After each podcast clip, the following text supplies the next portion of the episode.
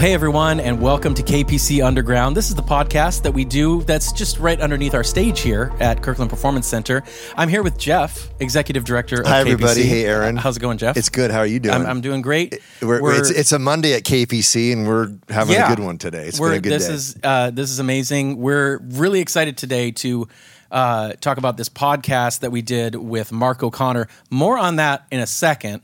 But I wanted to ask you, Jeff, we, we got some... You just came back from New York. You were at this conference with, you know, talking to all these um, sort of new artists, and we're sort of bolstering our our upcoming spring season. Yeah. As a matter of fact, um, to to all to our listener friends, our watching friends, um, I get asked all the time as executive director, how do we choose the shows here? Mm. Like, how do you how does yeah, that? How do you choose? That's a whole other conversation. Yeah. But um, there's a conference uh, called the Association of Performing Arts Professionals, aka A P A P, that happens in Manhattan every okay. year, and um. Um, so uh, myself and David Bander, the, exe- the managing director here, we went to Manhattan and spent a week, and then you meet with all of the agents uh, from America, you know, um, yeah. Los Angeles, Nashville, New York City, and then you um, spend a week talking to them in the different artist rosters and what would be, we're, we're in essence curating the season for the next couple of years mm. of what would be the best artists from our own mission, right. um, values, vision, uh, what we're trying to do that's a good fit for our own community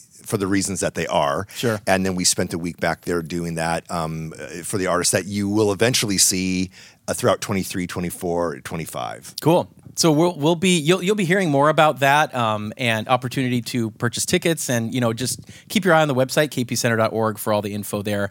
But today we're going to be talking to, I had the amazing opportunity to sit down with uh, Mark O'Connor, who is, if you don't know, an amazing virtuoso, musician, violinist, composer, educator. But I had a great time sitting down with him, and you were you were there. You kind of sat in on the interview. Yeah, and, I was um, I was watching the interview from just on the other side of this camera, yeah. and then it was at the show that night. You're right. Um, yeah. Just as a person who's a musician and virtuoso, like you said, if it's got strings on it, he can play it.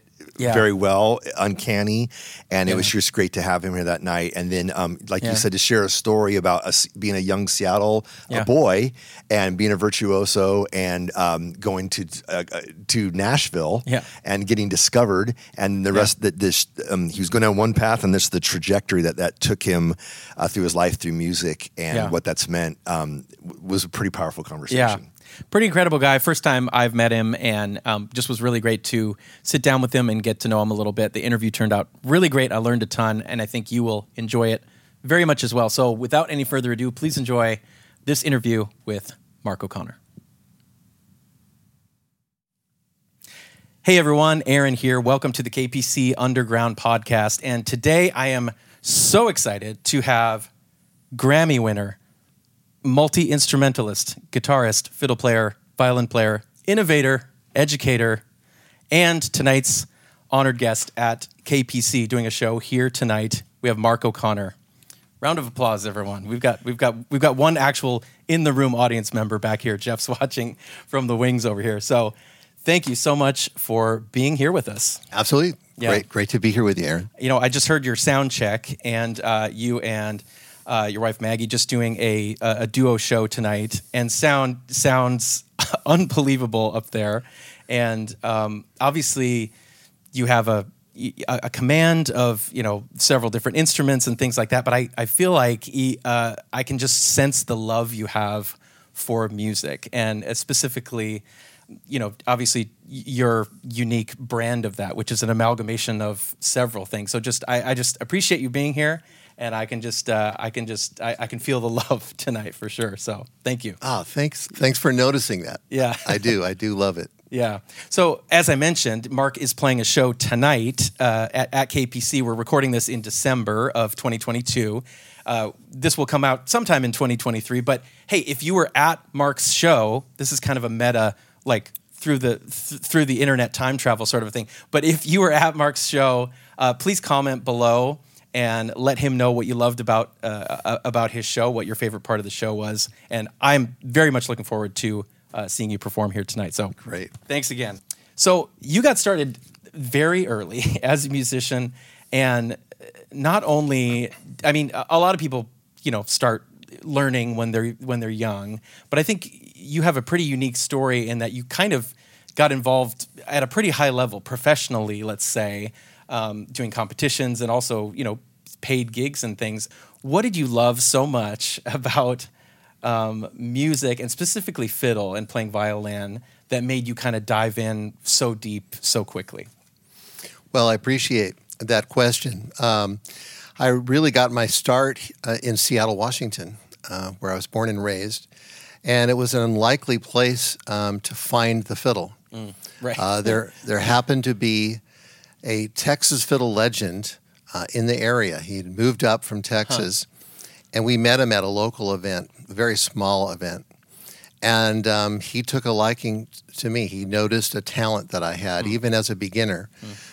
And really, that's where my story starts. Um, and the fiddle was the the window into this, um, you know, Uh, communication, um, mm. sometimes I refer to it, where I can, you know, tap into the layers of emotions mm. that I was feeling as a child, mm. uh, but could never articulate it verbally.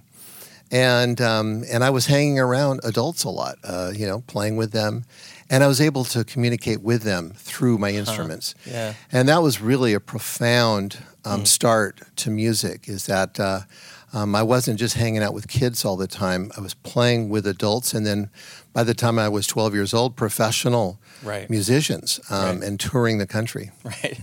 That's pretty wild. Wow. That's so profound that you, that, I mean, because I think kids, obviously, you know, I can remember when I was twelve years old feeling very deep emotions. The, the kids, the kids feel all those things that the adults feel. They just don't often have a vehicle to express those feelings. So that's, I mean, that had to be pretty special to have access to kind of, um, you know, that, that, you know, that language, I guess. Yeah. To tap into, you know, planet music yeah. um, was something that um, was very, very important in my life. And mm. for, for many reasons, um, I grew up in a, a depressed neighborhood, um, you know, a really poor family household mm.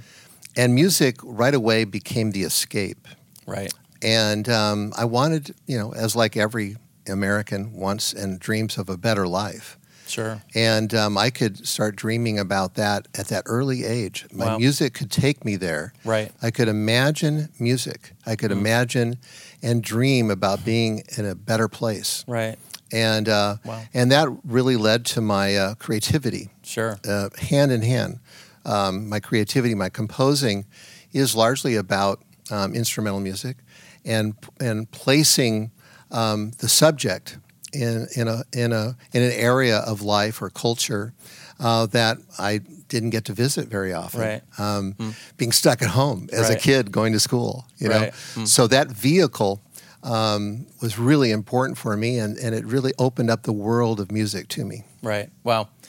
Um, you know, I, I read a story that your mom took you to Nashville when you were maybe fourteen, fifteen, is that about right? Or was it earlier than that? twelve. Tw- when you were twelve. Yes. And then within a few days, you found yourself like at the stage uh, of the Grand Ole Opry because word had gotten around that this twelve-year-old kid, and I think, you know, it's so interesting to hear you talk about, because I think adults sometimes, they'll see that in, in a child, and it's not just necessarily technique. It's like, whoa, you know, he's understanding something here. Obviously, there's that deeper, it's the reason we all play music. Mm-hmm. You know, that's that's the reason we we all love it so much. It, it it does tap into that deeper thing.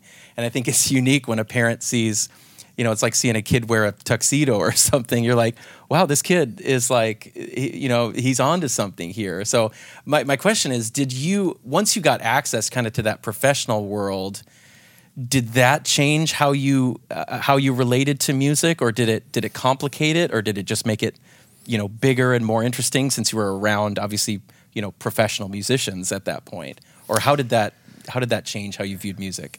Well, I, I think at first I was shocked that there was so much interest mm. in um, what I was doing. Right. Um, you know, being uh, a little bit isolated from the country music, bluegrass, and fiddling culture at large uh, in Seattle, um, it was really these amazing professional musicians in Nashville, for instance. I show up at age twelve, end up sitting in with a couple of Roy Acuff's Smoky Mountain Boys at a small little club on second Avenue, downtown Nashville. And then they started calling professional musicians right. uh, to come and see me that night. I was just sitting in it, but they had me on stage the whole night. Right. Vassar Clements came down to see me play. Um, and then by the end of that night, they were going to take me out to the Grand Ole Opry two days later yep. uh, to to meet Roy Acuff. Yep. And, um, you know, I had some of the records, and uh, um, I knew that these were very big stars, but I was so young as well. But right. my, my, my music gave me confidence that mm. as long as I had a fiddle under my chin, I belong somewhere. You, you could hang with these guys. Right? Yeah, yeah. And if they were interested in hearing my tunes, right. I mean, and then here I am, you know, uh, backstage at the Grand Ole Opry in Roy Acuff's dressing room number one, yeah. he, because he was the king of country music. And I'm standing right in the middle of his dressing room. It was crowded in there, and people would be coming in, you know, Ernest Tubb and all these, you know, Bill yeah. Monroe and all, all these famous artists coming in to watch me play for a while. Some would even join me. I remember uh, Little Jimmy Dickens, um, you know, uh, started playing guitar with me. Um, and uh, huh. and Roy Acuff standing there just analyzing, you know, my tune and my creativity and uh-huh. how I was playing their music, but a, with a little different bent yeah. already. And they were totally uh, inspired by that, and mm. he put me on stage that night and gave me two solo spots wow. uh, on the Opry. And uh, oh, my life changed. Right. You know, I, I right. show up in Nashville and uh, as a twelve-year-old, and then I came out knowing that I was going to get to play music for the rest of my life. Yeah. That was really the big mm-hmm. message for me, is that I get to do this. Right. Right. Wow. That's amazing. What an experience. That's that's uh, incredible. I want to turn a little bit of a corner. And t- I mean, you you you mentioned you grew up here uh, in, was it Mount Lake Terrace? or And so you're familiar with kind of the Seattle area, obviously moved around, you know, quite a lot or, or whatever after that. But my question is maybe a little more, not not necessarily specific to Seattle, but a little more esoteric in the sense that what relationship do you think location and geography has to do with creativity, or or how does it inform your your creativity? And specifically, you know, what I'm kind of getting at is, um, you know, American music. I think, you know, you're a champion of uh, American music, and obviously that is your wheelhouse and your genre, um, you know, among other things. But I think you you definitely have a passion for that. And How would you how would you describe that, and and what do, what do you think is important about location when it comes to uh, creativity? Well, I think for most people um, who heard me uh, play for the first time mm. um, when I was twelve and thirteen in the South, they could not believe that I was not from the South, where right. it's the cradle of this music, right? Um, and the culture goes back through generations. Um, so they were really they found that very odd. Mm. um, luckily, I had some great local mentors in Seattle. Mm. Like I said, Benny Thomason, um, he had come up here because his son was in logging, and he just, you know, him and his wife visited their son. Mm. He liked the fishing and the weather. He, he had a he bad back weather, huh? by that time, and he just said, I'm going to stay here for a while. Okay. And yeah. he thought his fiddling days were over at huh. that point, mm. um, uh, but he wanted to retire. Right. And uh, and of course, word got out that there was a local, now a local fiddling legend mm-hmm. in our parts. And uh, Benny Thomason started teaching me not only lessons, um, uh, but all day long lessons. And then wow. over the night into Sunday. So sa- all day Saturday and into Sunday every other wow. week. That mm. went on for a couple of years. So I had incredible mentoring mm-hmm. up here. Um, so that really is a difference. Right. Um, but I think that, um, yeah, I think that uh, today's uh, music students have it much better mm-hmm. because, of mm-hmm. course, the access to everything at their fingertips. Sure. With us, um, we would, you know, hear about an artist. We would order their record through uh, ca- the mail, you know, order catalog. Sometimes it would take a month to get here. Right. Uh, so everything was, you know, drawn out. Right. Um, and uh, and mm. nowadays, I mean, you can, if you heard about, you know, me, you know, you can look me up right on the internet oh, yeah. and hear me within seconds. Yeah. And your entire catalog. You know? Yeah. The entire catalog yeah. as well. Yeah. Yeah.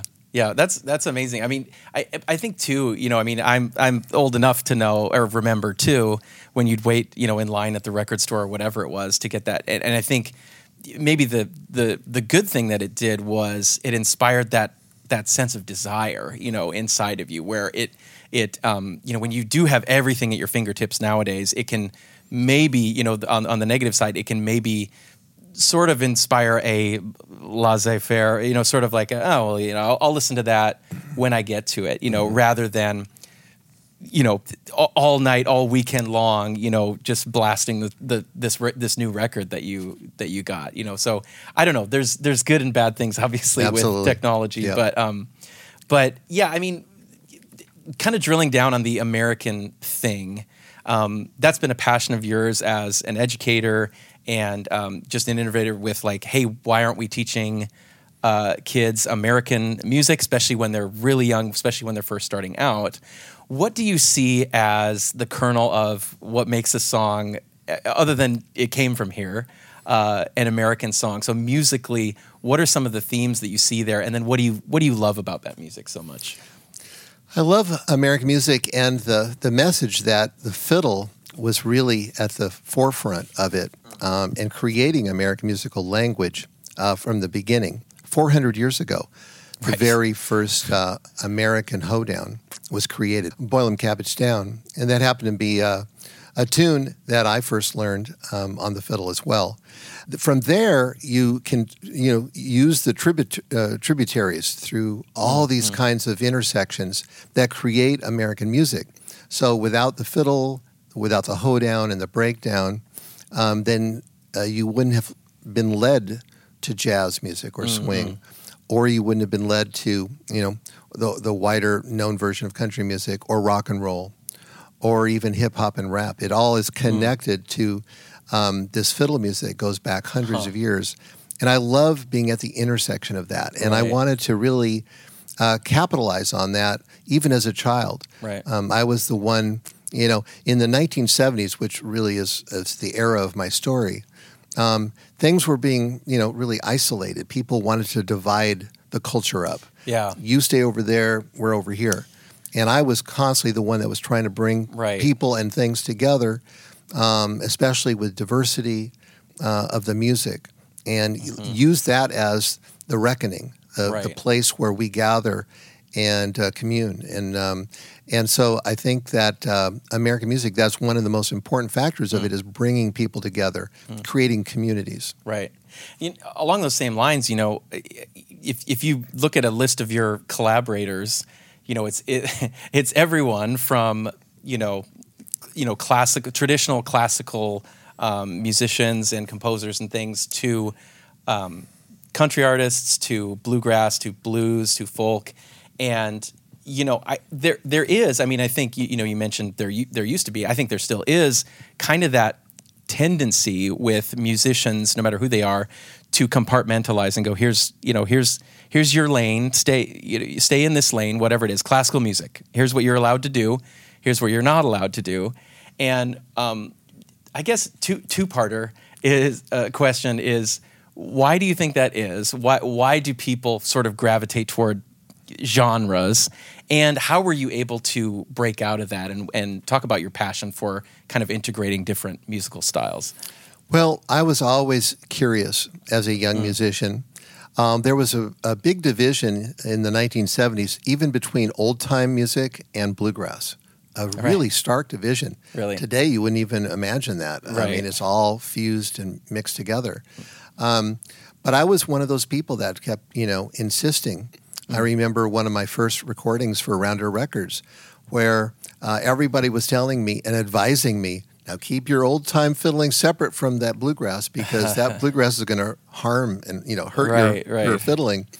Um, I put it on the same recording. I had the bluegrass song like, intentionally. Yeah, yeah. I had the old-time fiddle song. Right. And I was just mixing it up. Right. That led me to swing and jazz, and mm-hmm. Stefan Grappelli being my second and most... Um, Uh, important and famous teacher. Mm. Um, and I toured with him and and uh, at age seventeen and eighteen. Mm.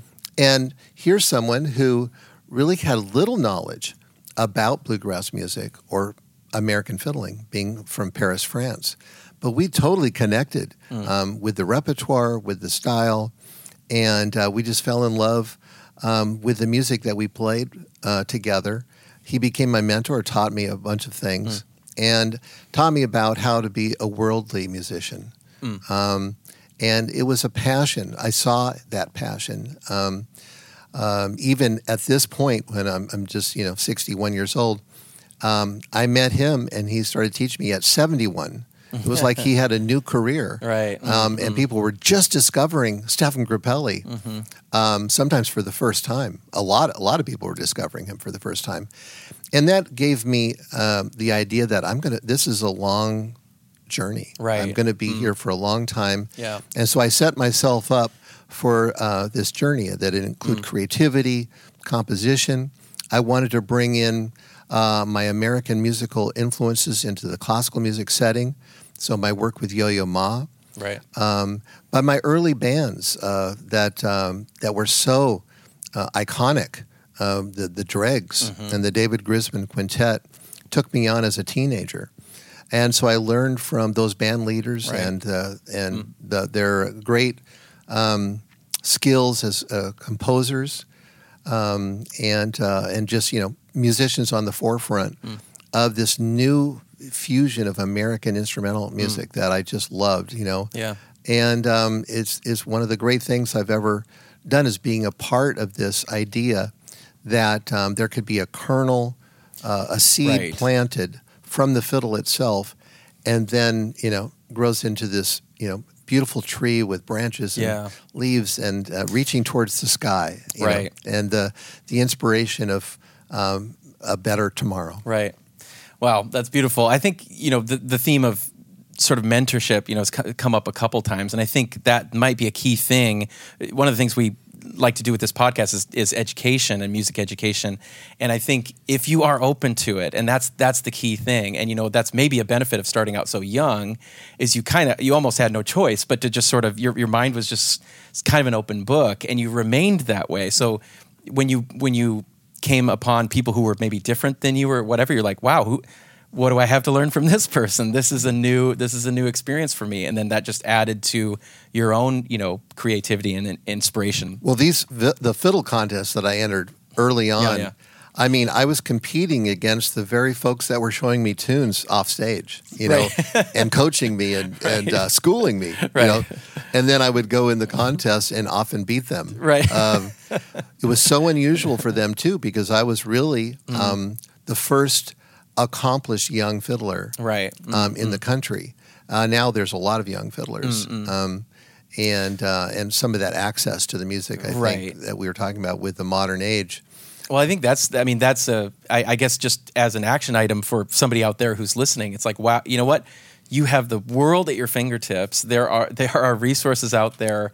Um, go out there, learn as much as you can about different styles of music and everything. And, um, to that point, before we let you go, I want to I, I wanted to ask you about this memoir that you have yes. coming out, and also album that's coming out in uh, in twenty twenty-three. We'll have um, it here tonight as well. Yes, we'll have it here tonight yeah. for those people um, listening. Talk to us about the memoir and when it comes out and what what that's all about. Well, I've been wanting to write my story down for uh, a number of years, and I've tried with a couple of different biographers, and. Um, I just didn't have the time to really, you know, put the passion into this. Mm. I mean, obviously, uh, a biography uh, from a musician is a work of art, and like a- anything I do, I really want to put my full, you know, heart and soul into it. Sure. I just didn't feel like I was there yet. Mm. And when the pandemic came, um, we were uh, we were putting on concerts from home. Yeah, uh, much like sitting here with uh, we, we had three cameras that's in our what, living room. That's what we did too. and uh, we started broadcasting concerts. Yep. And about ten in, um, you know, we're going we're we're going to keep this going because we can't we, we can't play live concerts. Right. And um, I started talking about stories about uh, you know mm. my old days in music coming up, and people started to comment saying you've got to write these stories mm, down. Mm. And so I revisited the idea of writing my autobiography. Right. And especially the young years is is so unique, uh, mm-hmm. being a uh, a traveling child musician on the road playing with these, you know, superstar right. musicians. I mean, uh, you know, Jim and Jesse and the Virginia Boys and uh, J D. Crowe and the New South and all these, you know, iconic yeah. players taking me on yep. uh, to play with them. And um, so uh, once I got, once I found my writing voice, which mm. was really, I just needed the time to figure that out. My mother had kept all my scrapbooks, all the newspaper clippings. I started to research those with all my new time off, yeah. with nothing else to do. And so I started to research into my own childhood. And I never uh, thought about doing that because I remembered a lot.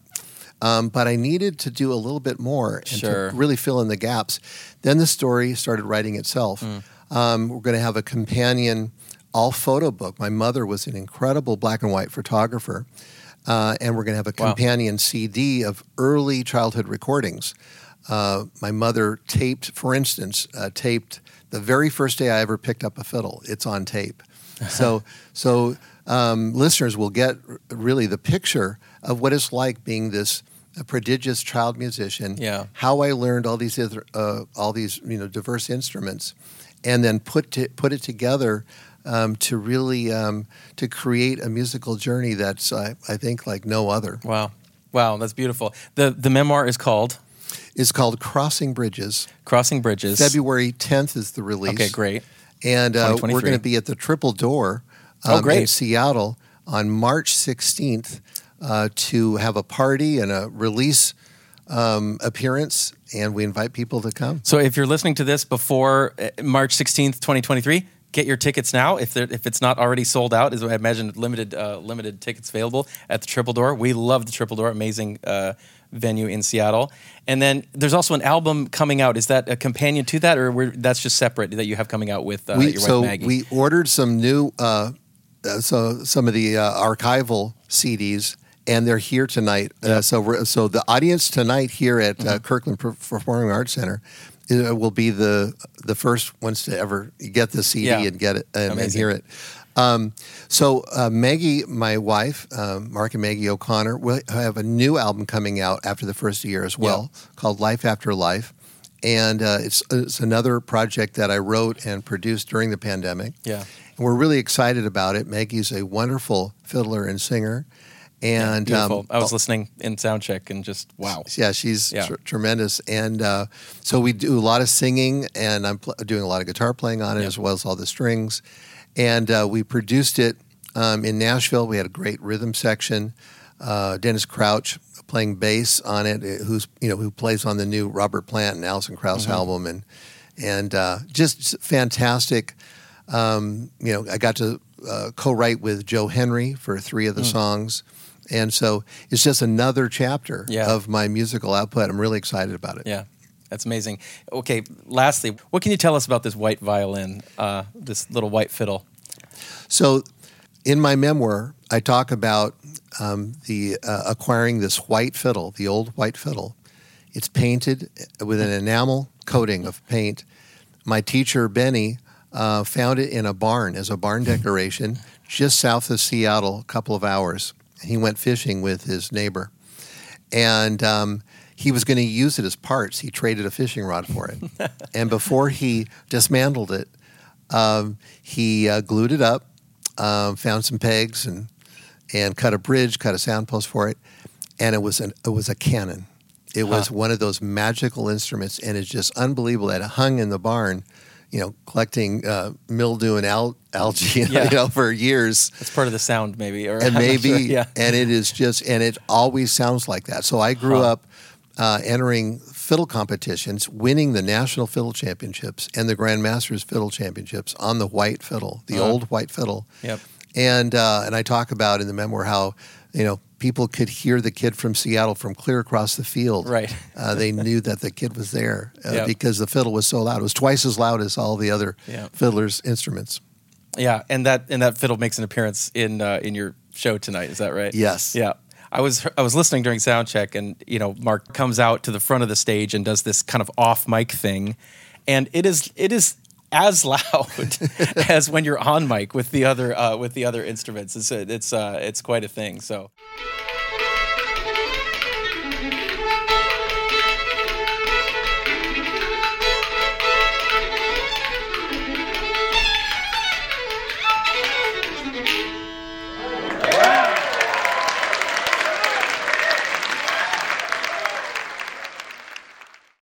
It's amazing. Yeah. Uh, we, uh, oh, a friend of mine had a Stradivarius, and we, there was a there was a collection of players sitting in a circle, and we passed the Stradivarius around so each of us could play it.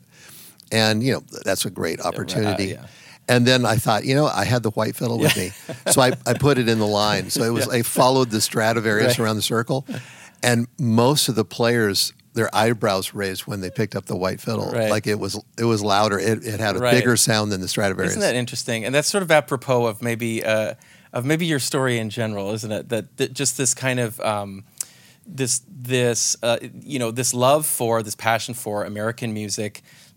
Ordinary music, you know, let's say, and um, and then finding, um, yeah, finding a lot of depth and creativity and uh, and beauty there as well. So um, that's that's really something. Thank you so much for sharing that, and thank you for sitting down with us and and chatting with us today. Thank uh, you. I'm going to let Mark go. He's got to get ready for his show tonight at K P C. If you were here, comment, tell him how much you love him. Uh, we're going to keep telling them that. It's a sold-out show here tonight. No uh, standing room only. I'll be standing. I'll be walking around with the camera tonight. But um, thanks again uh, so much for joining us. If you want to uh, follow and support Mark and his music, you can go to mark o'connor dot com.